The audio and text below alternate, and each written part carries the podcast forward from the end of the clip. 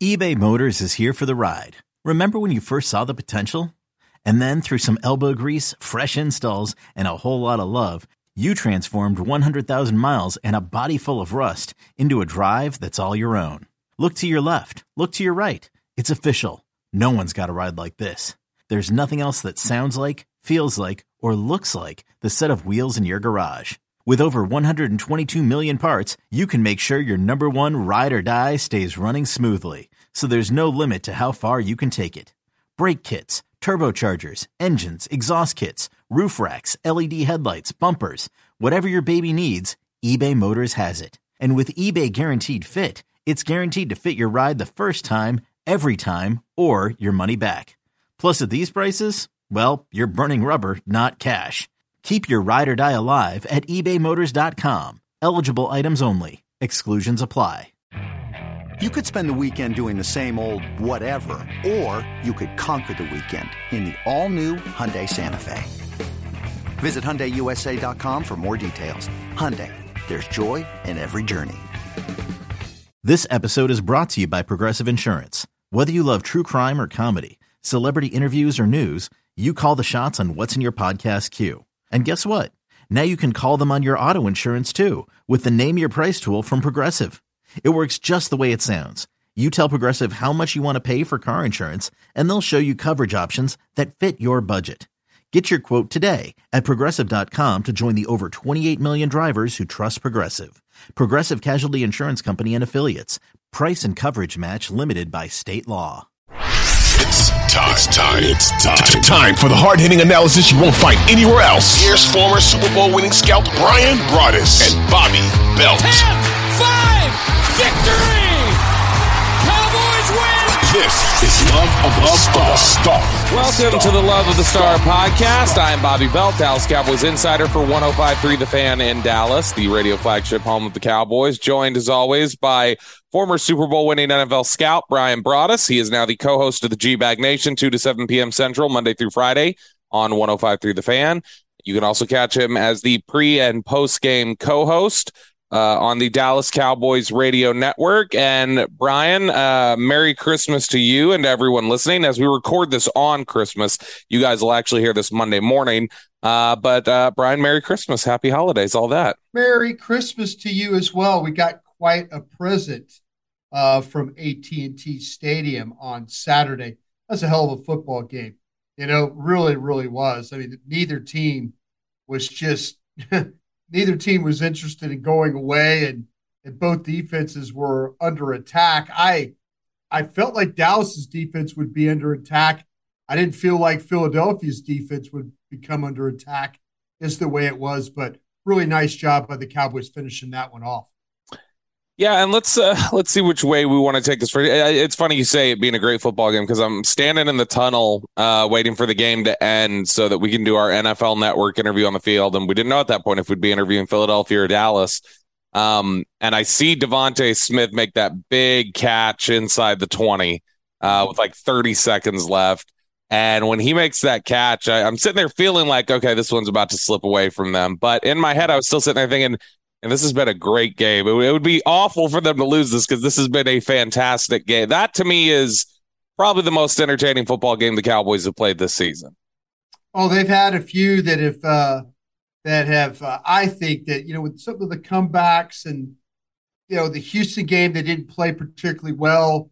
Houston's beating them with cover two all day. Dallas gets the ball, they're attacking cover two, and you're like going, man.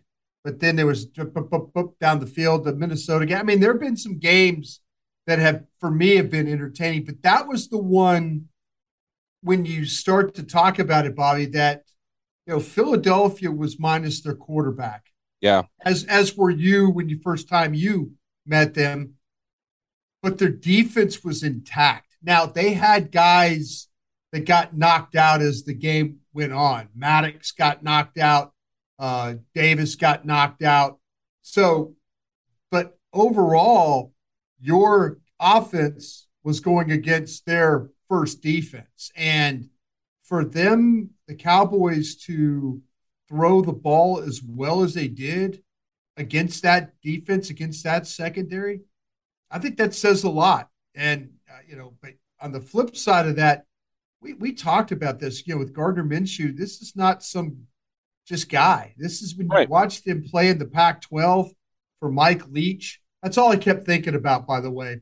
As a game, as they were driving the ball, I'm thinking after this game, if they win, he is going to give that Mike Leach was with me in spirit day, you know, kind of a thing. But you watch, you watch Gardner Minshew throw that football. I've seen him do this before. I've seen him do it at, you know, at at at, at the Washington State against some good Pac-12 defenses and just kind of carve them up. So yeah, Dallas was. I mean, they're just hanging on and hanging on. And uh, but like I said, to get that victory, uh, uh, very satisfying and very entertaining all in the same day. Let's talk. Uh, I guess first off, I mean the the probably the highlight or, or, or the most important player that this came down to, as it often does, is going to be your quarterback and the way that he plays. Um, you know, it it felt it, it felt really uh, that first drive. I think it was his second pass. He throws the interception to Josh Sweat, and there's no debates about that one or, or or, caveats you can throw in there. It was just an awful. He he misjudged who Josh Sweat was in front of him, um, and and so that was an instance where he just made a bad decision and made a bad you know choice and thought, oh, I can throw this over his head, and he absolutely couldn't throw it over his head. Um, and so uh, after that first interception, he runs it back. They're down 10 nothing. And you kind of felt like, here we go again. They can't get out of their own way. This is what's going to happen. And then from then on out, Dak Prescott played uh, undoubtedly to me the best game he's played all year.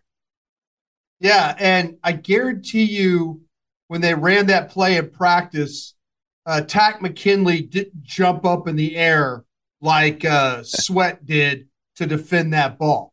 You know, Dak, and when they ran that play in practice, Dak probably dropped back, in came, and then all of a sudden it was just, you know, direct shot to Schultz. You know, now we're going to run the play and go forward. So, you know, sometimes you get in these games, and, and we talk about the Cowboys and when they practice, when they don't practice, you know, keeping players fresh and all. You know, sometimes in a game you, you, get comfortable throwing a play, you get comfortable throwing a route, and then you call it a game, and you're like, oh, that's not how we practice the play. You know, we practice the play with, uh, you know, with with uh, with uh, Tyler Smith, you know, taking his guy and making sure and nobody getting close to Dak, and then you just dump it over the top. Right. You know, and that's what happens to you sometimes. Uh, but you're right about Dak overall after that. Uh, it was, it you know, he he was just not, he was just not going to let them lose this game, and and I mean that in a way of the way that he was able to come back, you know, his accuracy, the scrambling, that that third and third and thirty. well, not the third and thirty, but the one the the scramble where he's uh, he's dead to rights. Maddox has got him. Oh yeah, I think that was like third and seven or something. Yeah, third it was actually third and five if I remember correctly. And uh, but yeah, I mean he doesn't go to the ground, and what does he do? He throws the ball to Michael Gallup for eight yards, and now it keeps the drive going. And it's a second and eight, same drive, scrambles for ten yards, not letting the drive die. You know that that's the kind of things that Dak Prescott was able to do after, unfortunately, through that uh, that interception that was a pick six. But everybody seems to focus on that interception and another pick six as we go forward here. Yeah, in fact, here are the numbers. Jon Machota tweeted these out from the Athletic. Here are the numbers for Dak Prescott after the interception. Bryan, twenty-five of thirty-two, three hundred thirty-two yards, three touchdowns, no picks, a one forty-one point six passer rating. It's really impossible against, much better than he did against one of the best, better, if you want to say defenses in the National Football League. Statistically, the best pass defense in the NFL this season um, is is what he does. And then now that you. Before we jump into the next thing I want to talk about here is uh, I want to discuss CeeDee Lamb and the way that he played again yesterday and the, the receiver that he's turned into. But that third and 30 that, that I referenced a little bit ago, have you ever seen and look, I know there are some that are probably a little more like, oh wow, look how he threaded this and things like that, but just a a straight drop it in the bucket, especially given the the weight of the play. Seven minutes left in the fourth quarter. You're about to have to punt. It's third and 30. The the conversion rate on third and 30 plus uh, since 1994, which is as far back as play statistics go on Pro Football Reference, the conversion rate is 2.3%. Um, the, in fact, teams generally turn it over more than they pick up a first down on that play. Um, but have you ever seen Dak Prescott make a better pass? E- even if there's been some that are equal to it, have you ever seen one that's better than the one he threw there? I'm gonna make you feel real bad here. You're gonna you're gonna say like, look, it's T.Y. Hilton, the quarterback. You're supposed to make those throws. What are you gonna do? Yeah. You're gonna dump on my quarterback. Hit me with it. do you remember a pass he threw to another really short, small receiver? The one against the Giants in the back of the end zone at the end of 2018 was beautiful. It was. It, it absolutely was. It's man. Here, I know you're gonna watch rolling, rolling to his left. He throws that ball. It's, it's beautiful. The, it's what I mean. I've seen some quarterbacks throw some unbelievable baller, balls. Brett Favre, uh, you know, I, have been around them all. I've, Troy Aikman, I've been around them all. Uh, that ball he threw in the Giants game was probably the best pass, most clutch pass.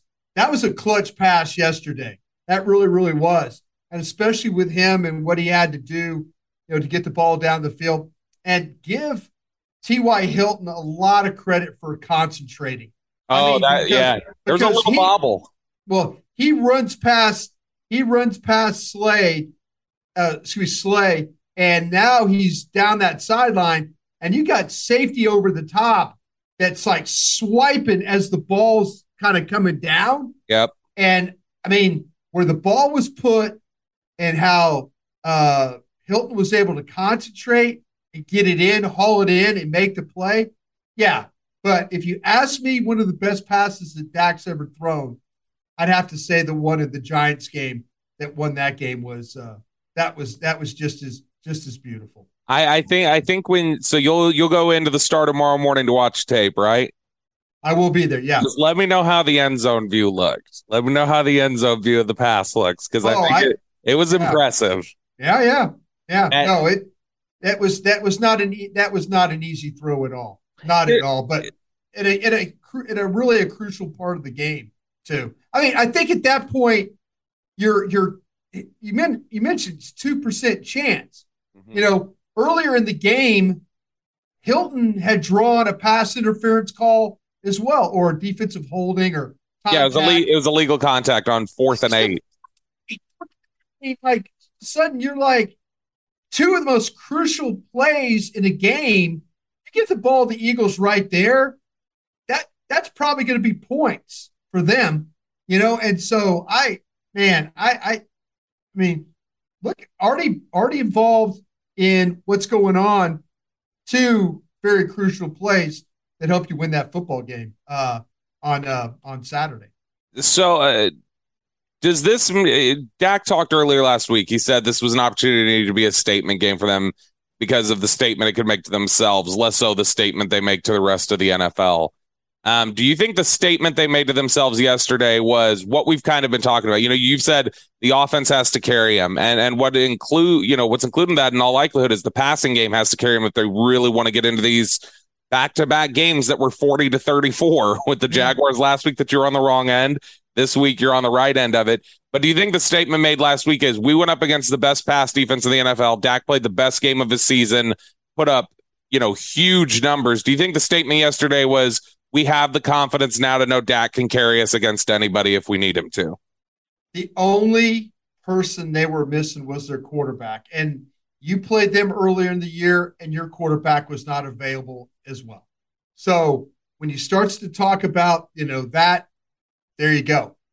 But the fact that the Eagles were at full strength when they kicked that ball off yesterday, full strength on defense. Again, I mentioned the guys they lost along the way, but to get a victory, to put up points, to get yards, they didn't run the ball worth a damn. But you know what? They ran enough, and Dak ran enough to make it work. You know, that's how these teams are winning games now. Your quarterback kicks in 40 yards, 50 yards, 100 yards if you're fortunate. You know, that's what happens in these games. And if you're the Cowboys, you take a lot of positive things away from that game. You turn them over. You know, you got to stop on the final drive. You got to actually a couple of stops, you know, to, to get your offense a chance to win that game and put it away. You know, you just didn't do it the right way. But I, I don't know how you can't walk away, you know, watching that game going, damn, they just put up a lot of yards and a lot of points on statistically one of the best defenses in the National Football League. And moreover, CeeDee Lamb again was so, so good again on Saturday. Uh, this is over his last eight games, Bryan. He's been targeted 69 times. He's made 54 catches. 728 yards, six touchdowns. His catch percentage is up to 78.3%. If you average that out over 17 games, Bryan, that's a receiving total of 115 catches, 1,547 yards, and 13 touchdowns. That's an all pro stat line. Um, do you think we've really, you know, I think people th- felt like he had a good start to the season. He was playing steady for him, you know, even with Dak out. It's 75 against Cincy, 87 against the Giants. 97 against Washington, playing steady ball. But do you think we've come to the second half of the season and with Dak and CeeDee really able to finally have this time together as CeeDee's coming to his own? Do you think we're seeing that CeeDee Lamb is has stepped up into the level of elite receiver, not just a guy who can be a number one, but is now an elite receiver? I think he's working that direction, Bobby. I, I really, really do. Uh, you know, it was like he was like at 10, uh, you know, early in the year, and then every week he's got a little bit better. I feel now you, you start to talk to him, say from that 10 to now maybe in the top six when we start talking about receivers. Uh, and, you know, t- if you want to call the top five the elite, I think he's just on the, the, the just the bottom rung of that, just one rung below some of those guys like we see the Jeffersons, the Chases, you know, uh, uh, Hills, guys like that. Uh, you know, I, I, think he's I think he's just a tick below that with the opportunity here the next couple of weeks, and then as we get the playoffs to try and elevate himself into that top that top five.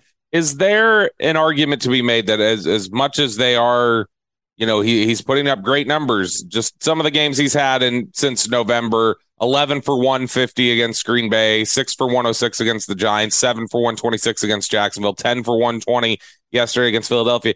Even him getting 10 catches yesterday and 11 targets, for me, Bryan, I don't know about you, I still came out of that going like they didn't get him the ball enough. It felt I thought I felt that they could I felt Dak could have thrown 20 passes to him and you could have had a, a really huge day the Eagles had a very difficult time, and I can't wait to watch the All 22 Monday morning. Uh, at, you know, at, everybody listening to this, and then report back on our next show or on 105.3 The Fan if you listen to us, the G Bag Nation, uh, and talk about the breakdown of that because I guarantee you there were probably some more times where he was even open when they didn't even get him the ball. He's yeah. starting to look like CeeDee Lamb. I said this He's starting to look like CeeDee Lamb that I saw at Oklahoma, where yeah. it's get him the ball and go, get him the ball and go, get him the ball and go. You know, it's not, you know, it's it's not this, you know, ball behind him. He's having to adjust, and you know, it's it, it's everything is is working in the right way for him uh, in this uh, in these games, and uh, he's he's playing outstanding football. Yeah, it's it felt like a game yesterday that he could have had 16 catches. Um, but they just they, they, they, kind of they kind of moved away from him a little bit in the second half. I mean, he had 100 yards at halftime. Um, I think he had three targets the entire second half. Um, so that's the interesting thing. Do you think it's CeeDee said this himself at the beginning of the season, where he said, "I feel like if I'm not getting going, the offense isn't getting going," and that's something you know I've quoted on here quite a bit. Um, but it is interesting that obviously you need the quarterback to be part of that process for a receiver to truly get going. You need good quarterback play for the receiver to be able to execute the way he needs to. But is that Dak to CeeDee? You know, we've heard the straw that stirs the drink comment from Jerry before about Zeke and everything else. He said it before about Dak being the engine, but more specifically, is the Dak to CeeDee connection going to determine how well this offense plays? Yes, it will. It will. Now, will teams be able to take that away? You know, will teams? We saw what Jacksonville did on a third and ten; they triple covered it. Yeah, you know, so maybe you're going to see teams. You know, now it's going to be more on, well, even more on Kellen Moore as to moving him around. Don't keep him stationary. Don't let people bracket him or double cover him. You know, keep him moving, keep him going, keep him running. You know, keep being creative. Don't allow teams to sit there and set their defenses in the secondary, especially off where he's aligned. You're listening to the Love of the Star podcast. The Love of the Stars an Audacy podcast. You can find it on the Audacy app or wherever you get your podcasts. I'm Sandra, and I'm just the professional your small business was looking for. But you didn't hire me because you didn't use LinkedIn jobs. LinkedIn has professionals you can't find anywhere else, including those who aren't actively looking for a new job but might be open to the perfect role, like me. In a given month, over 70% of LinkedIn users don't visit other leading job sites. So if you're not looking on LinkedIn, you'll miss out on great candidates like Sandra. Start hiring professionals like a professional. Post your free job on LinkedIn.com slash recommend today. In the fast-paced world of attacking, speed is everything, and that's where the Furon 7 Plus shines. Engineered for accuracy and precision at a rapid pace, it's your secret weapon on the pitch. Experience overall comfort and precise striking, even in the game's fastest moments. The nylon outsole, with its V-shaped stud configuration, is designed for firm ground, giving you the grip you need to outmaneuver your opponents. Step up your attacking game and learn more and purchase the Furon at NewBalance.com. All right, before we talk any more about this game, I need to remind you guys about our wonderful partner here at Love the Start is Boomer Jacks. I keep telling you guys, Tuesdays and Wednesdays, those are the nights, those are the days that you need to go check out Boomer Jacks if you're a fan of wings, because Tuesdays are half price bone in wings, Wednesdays are half price boneless wings, but they've got great deals the rest of the week as well. They've got th- drink specials starting at $3. They have $15 buckets of beer, and that beer is the coldest in the Metroplex. I love how much you guys have been tagging us uh, when you go to Boomer Jacks and, uh, you know, send us pictures of you hanging out and enjoying that ice cold beer. We love it. Bryan and I love to see you guys enjoying it the same day, same way that we do. There's 17 DFW locations, so you can check out yours by going to boomerjacks.com. That's boomerjacks.com. Okay, Bryan, um, uh, let's take a look at some of the things that uh, maybe didn't go as well yesterday, or, or some that went well, but is obviously not sustainable. Cowboys eke a victory out here. Very easily could have lost it on the final drive. And even still, you look at that as a game where they had four takeaways to Philadelphia's one. Is there any concern for you that a little bit of flukiness or, or unsustainable turnover activity uh, bailed them out yesterday that won't necessarily bail them out if they get another matchup with the Eagles in the future? Well, the one thing about turnovers is you got to put yourself in position uh, to be able to make them and be able to get them. And, you know, sometimes you got to catch breaks in these games uh, with your turnovers.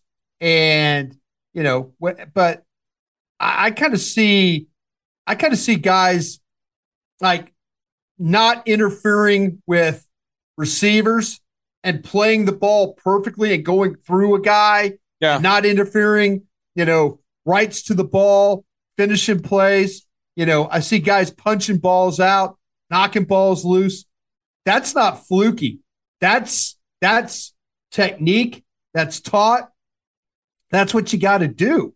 So yeah, I I I think everything that Dallas is doing right now to create these turnovers is a good is good because it, it's not oh well now yeah you could have you could have a fumble at the mesh point but you know why you get a fumble at the mesh point because the the runner looks up and they see white flash jersey or guy in the hole or you know it takes their eyes and their concentration off something that they're supposed to be doing. Right. You know so you're still creating a turnover even though it, the mesh point is bad and the ball's coming out you're still creating opportunity by playing your technique or shooting a gap or stepping up or flashing in there to where the, the runner drops the football so I, I'm not going to say anything the Cowboys did was fluky yesterday.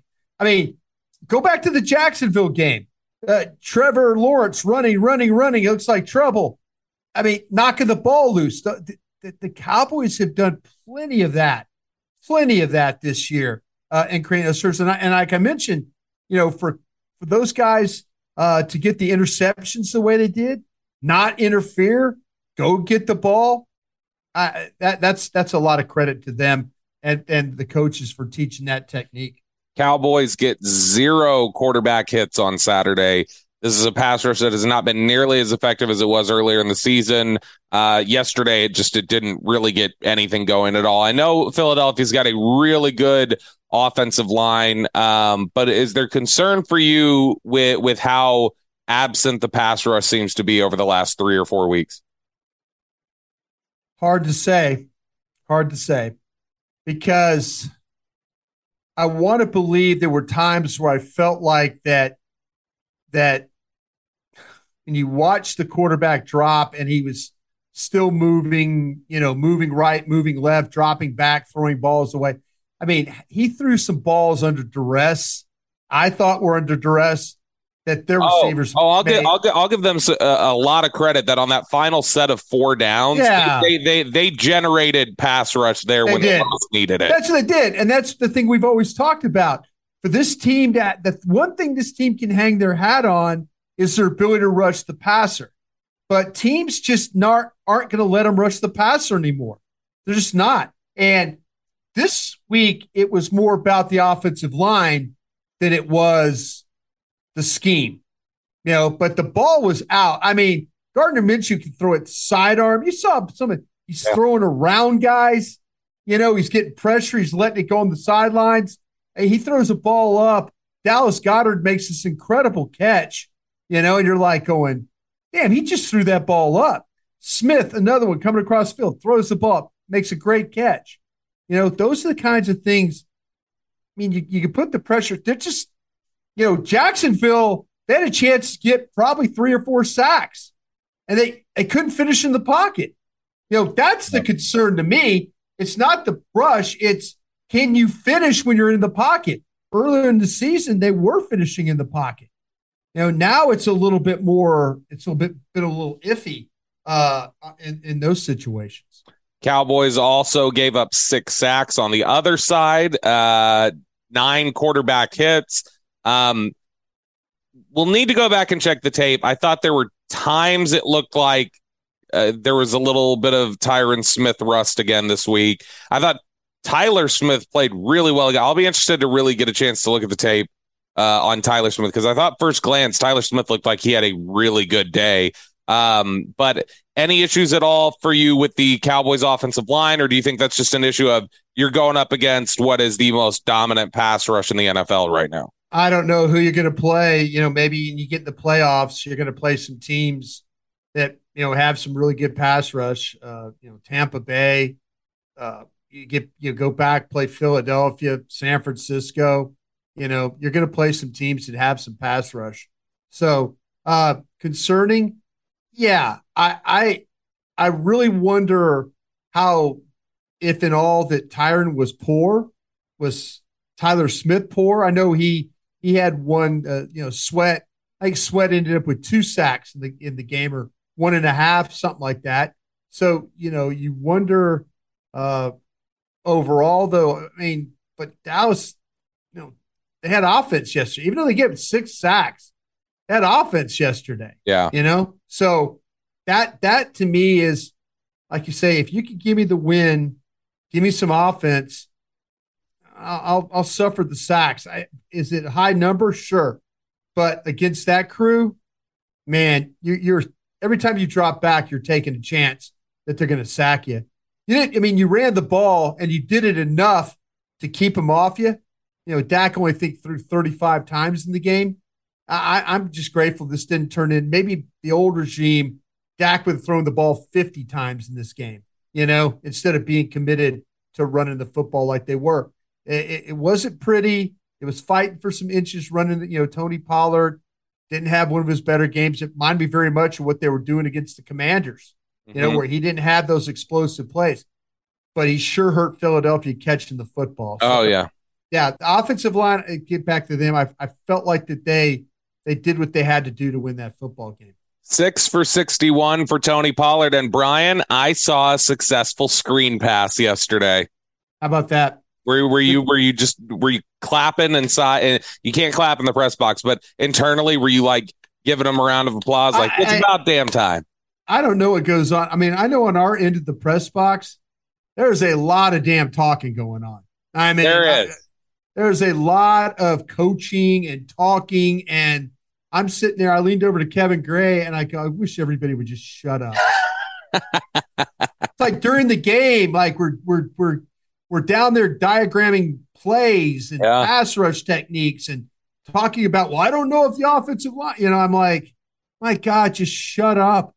You know, please. It's who, who specifically do you want to shut up? Come on, there's got to be one person you want to. You, I want you to shut up. I I'm never gonna shut up, Bryan. And you know what's funny is we're sitting about as far as away as we can. You know what I'm talking- you know what I'm talking- I know you do. I know what you- exactly what you're talking about. Bryan's You joking, by the way. I do not talk loudly. I come over and talk to y'all during between get between stuff I do, not as we're sitting there watching the game live. I'll come over drop it. But I specifically saw yesterday, you guys. I can't remember what happened. I think there was a sack or something. I'm watching Bryan. He's got a pencil in his hand, and the play happens, and Bryan drops it and puts his head in his hand, like, "What the hell are we doing here out here?" Bryan doesn't talk, but Bryan definitely emotes when he's watching the game. I just, I just, I'm sitting there and like to my right, it's like at the far end, they're like, we got coaching going on down there.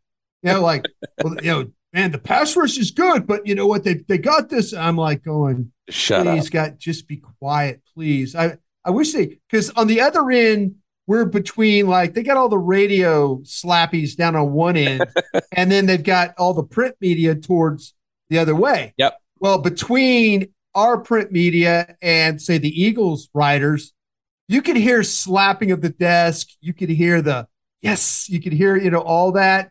And that's cool because when I was working for a team, I did the same thing. I would go, yes, like that, you know, kind of a thing. But I mean, I don't. It, it- Reminder I'll to everyone this is a working press box and cheering is not allowed. I needed to make that announcement in the fourth quarter of that game yesterday. there, I, there, there was some cheer. I, and again, I, I won't cheer or like get angry, but I'll just come drop over and drop a thought about three times a game. I'll come over You're be like- irritating as hell. and You're I'll be so like, "What the hell's wrong with this guy?" I know it, and you do. You're just like, "Yeah, I don't, I don't know, I don't know, man." And you're just like scribbling in your notebook, like, "I'm my trying to focus." Bobby, Bobby will walk over and he'll say, "Yeah, what do you think about that quarterback now? Huh? How about that Yeah. quarterback? Yeah, You ever see how a- about him? You ever see a throw like that before?" I'm like, and I'm writing in my notes. I'm like, "No, Bobby, I haven't." And I just keep, you know, I feel like I like I talk to him five days a week. I talk to him on the Oh. podcast.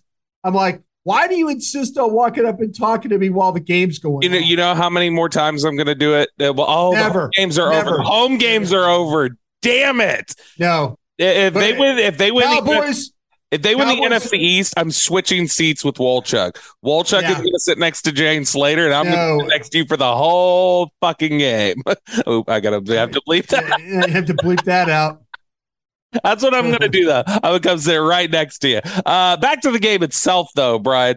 Um, when we look at how the corner rotation played yesterday, uh, and I got the snaps in front of me here. Mackensie Alexander played 14 snaps. That's 20%.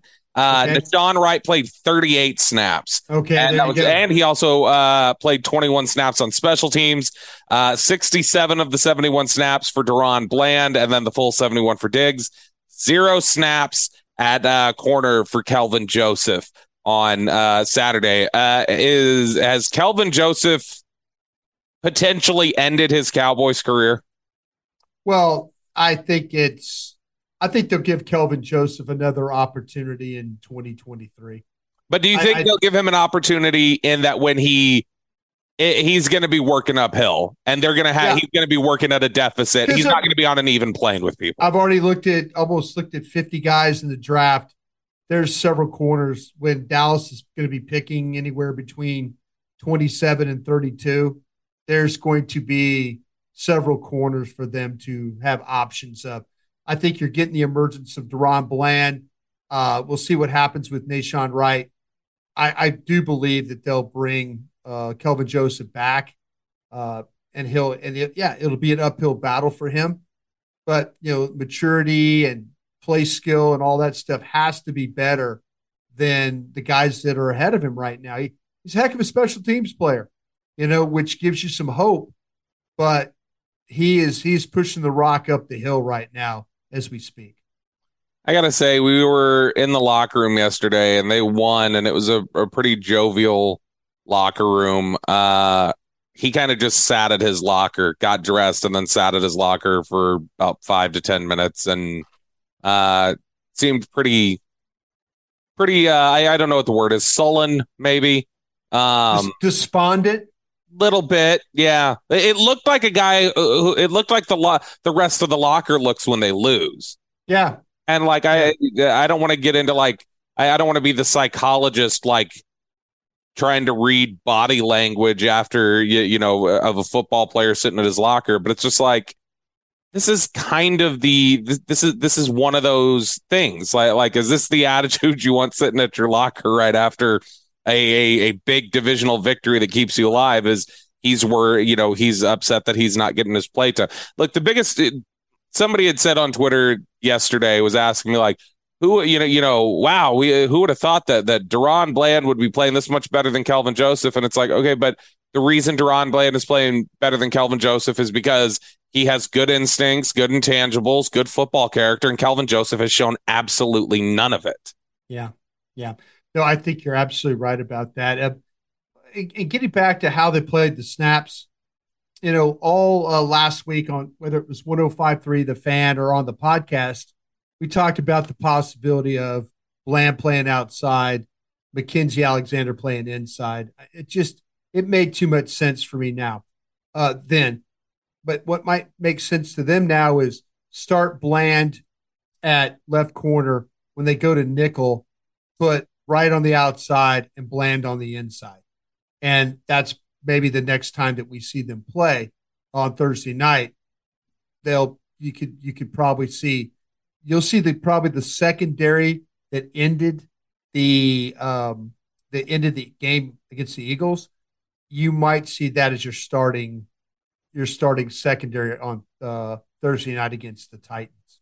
Yeah, I think that makes a lot of sense. I, I would be honest with you. Uh, I didn't mean to interrupt there. No, you're good. But I, with Willis playing quarterback for the Titans now, I I kind of feel like that you need to be in play the run mode. I, yes. I, I think you could play a lot more base defense against this guy. I don't think he's going to hurt you throwing the football.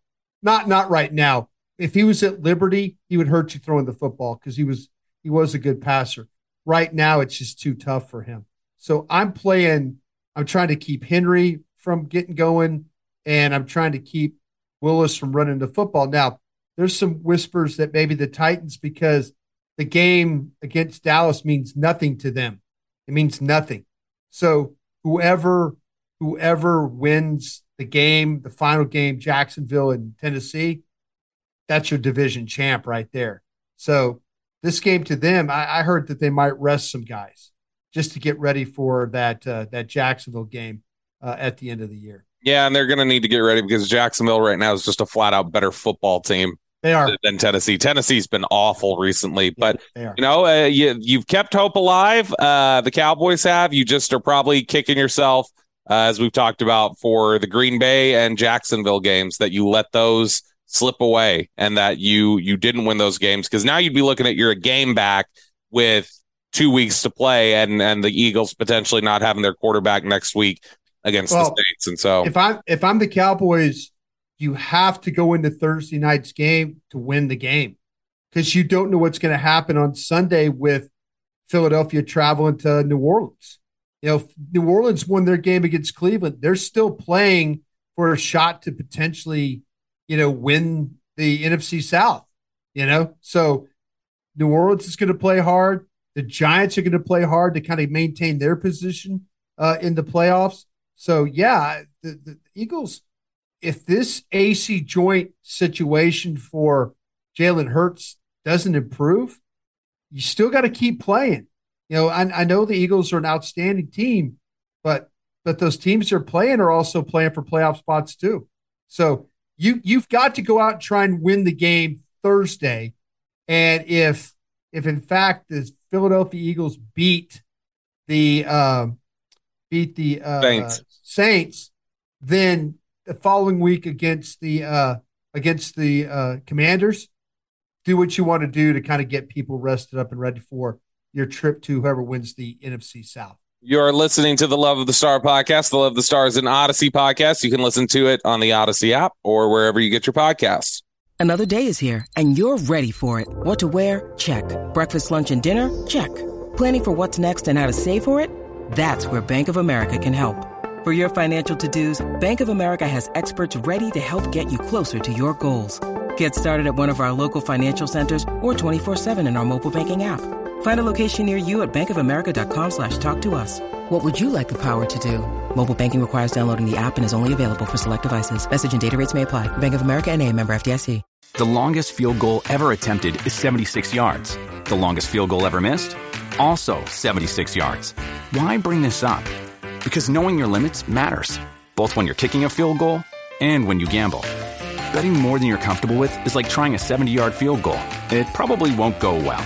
So set a limit when you gamble and stick to it. Want more helpful tips like this? Go to keepitfunohio.com for games, quizzes, and lots of ways to keep your gambling from getting out of hand. All right, before we wrap things up here with our Love of the Star mailbag, I need to remind you of our wonderful partner here at Love the Star. It is Boomer Jacks. I, I can't say enough good things about Boomer Jacks. Bryan and I both love it. Uh, our families love it. Our friends love it. And it's because it's the perfect spot for whatever you're looking for. If you're looking for a great place to hang out, watch the game uh, with some of your buddies, Boomer Jacks is the spot. If you're looking for a nice, uh, quiet dinner on a weekend with the family, Boomer Jacks again the spot. And if you're looking for just a, a nice spot for happy hour, uh, you know, with the coworkers or whatever else, Boomer Jack says he set up. Drink special starting at three dollars, fifteen dollar buckets of beer. They've got you hooked up. Whatever atmosphere you're looking for, I promise you, Boomer Jacks has it. And if the atmosphere you're looking for is a great place for wings, well, then Boomer Jacks is definitely your place because on Tuesdays, it's half price bone in wings. Wednesdays are half price boneless wings. Wall to wall TVs, live music. You are not going to want to miss it. There are 17 DFW locations. You can find yours by going to boomerjacks.com. That is boomerjacks.com. All right, Bryan, uh, it is now time for the Christmas edition of the Dean Julia Love of the Star mailbag. Uh, first question here is from Ryan Trammell. And Ryan says uh, that he saw a Twitter exchange between yourself and Mike Lombardi about Yeah. the offense and Kellen Moore and not knowing how to help the defense. He's just wondering if you can uh, elaborate a little bit on that Yeah. discussion you guys were having. Yeah, and I'm glad you got into that because when I get to the all 22, and, and very astute on your part, Michael and I always talk about the uh, the middle eight, and the middle eight is known as the first, excuse me, the final four minutes of the first half, and then the first four minutes of the second half.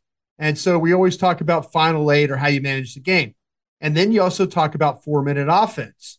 And you know, I'm I'm looking forward to sitting down, watching the all 22. You know, there's ways to manage the game. There's ways to help the defense. There's ways to make teams use their timeouts. You know, if you want to say something that uh, uh, negative about the game yesterday, yeah, it was a victory, but game management, clock management.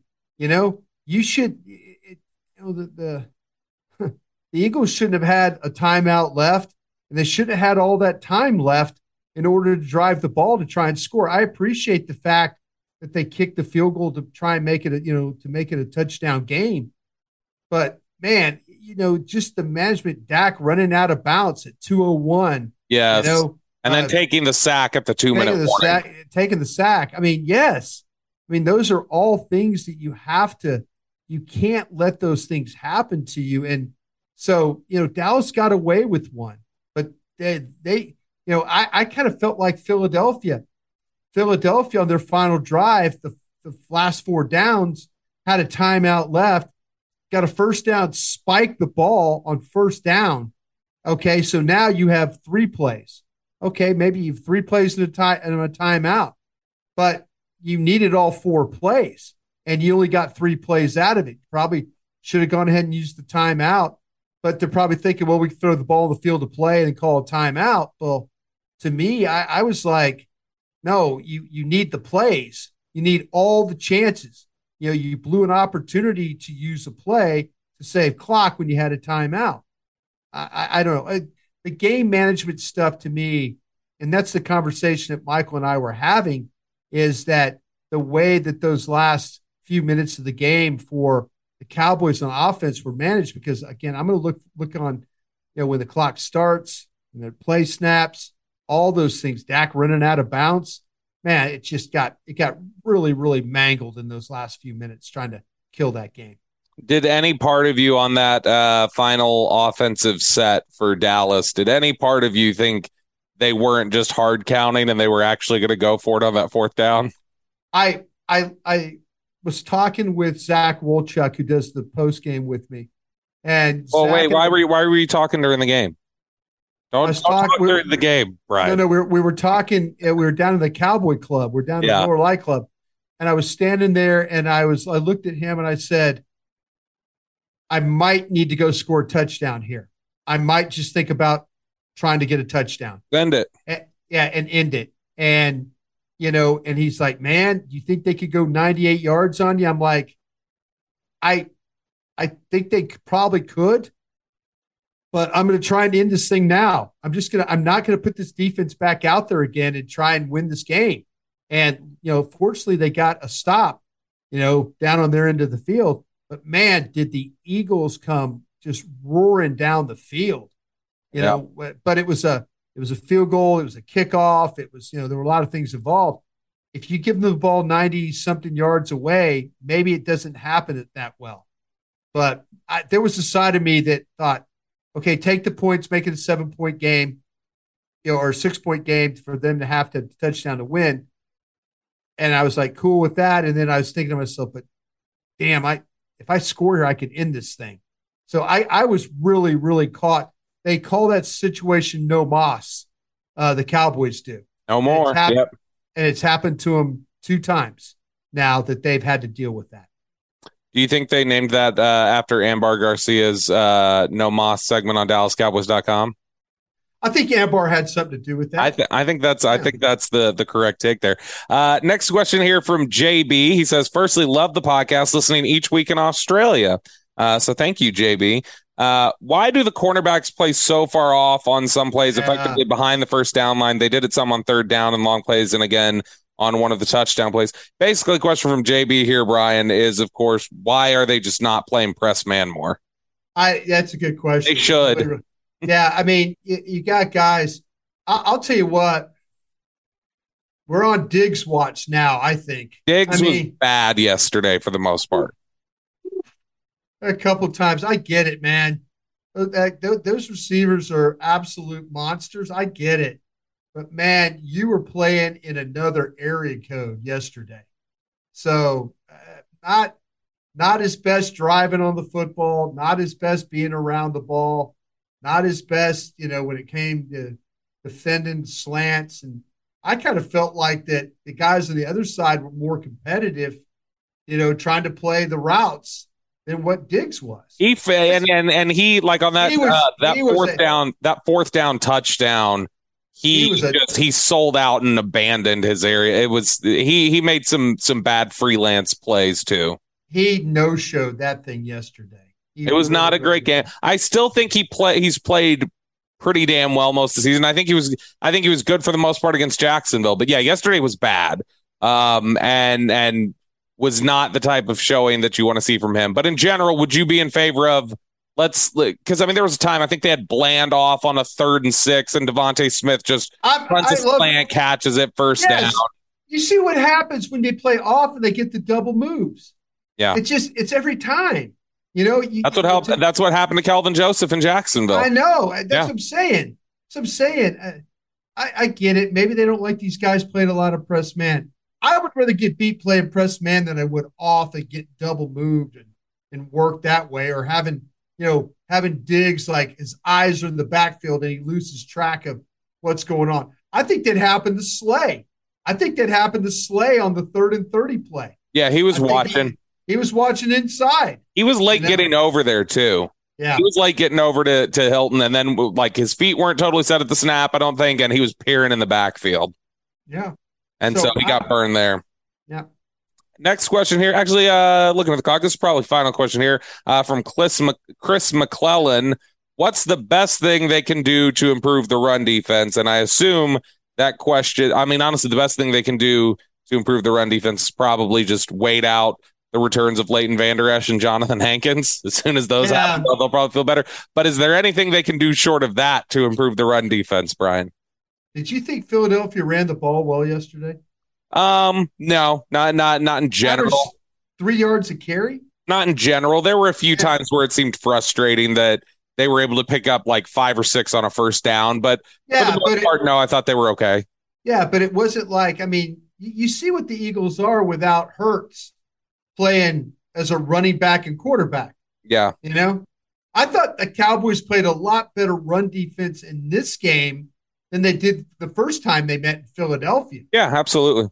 So, uh, yeah, it- to to answer the question, it's likely wait with Vander Esch and and getting Hankins back. Uh, you know, Who, who do I they miss more? Who do they miss more? Vander Esch. Yeah. I think so. Yesterday, Luke Gifford ended out playing 12 snaps and they started rotating Clark and Barr off. I know Barf had the big, or Barf, Barr had the big uh, fumble recovery. Uh, and I think he made a play or two in the fourth quarter that, that were kind of turning the day. But I thought Barr had a, a rough day the first three quarters, actually. Well, the, the- first viewing. Playing coverage is not his suit. I No, they can't have him do that. Yeah, he he gets he gets exposed doing that. Well, that does it here for us on the Love of the Star podcast. We will uh, have a couple more here for you this week uh, with, with the Tennessee game, short week, the Titans game coming up on Thursday. Uh, Bryan, we will continue to cheer for the Cowboys to win out, the Eagles to lose out, so that I can switch chairs with Wolchuk and I can sit next to you for an entire game uh, at AT&T Stadium. I think that, uh, I mean, honestly, uh, I, I think that that'd be a, a great experience for you if I could just sit there and pelt you with questions like I can say, "Hey, what's that called when there are only four defensive linemen and three linebackers?" Bryan, what's that called? What do they call that defense? And like, is it what? What do they call that? They call that a they, they call that a steam route. And you're like, it's a smoke route. Shut the hell up. And like, I I just I I think I'd enjoy that. I think that'd be fun for you too. It might be the first time that somebody has been slugged in the uh, press box at AT&T Stadium.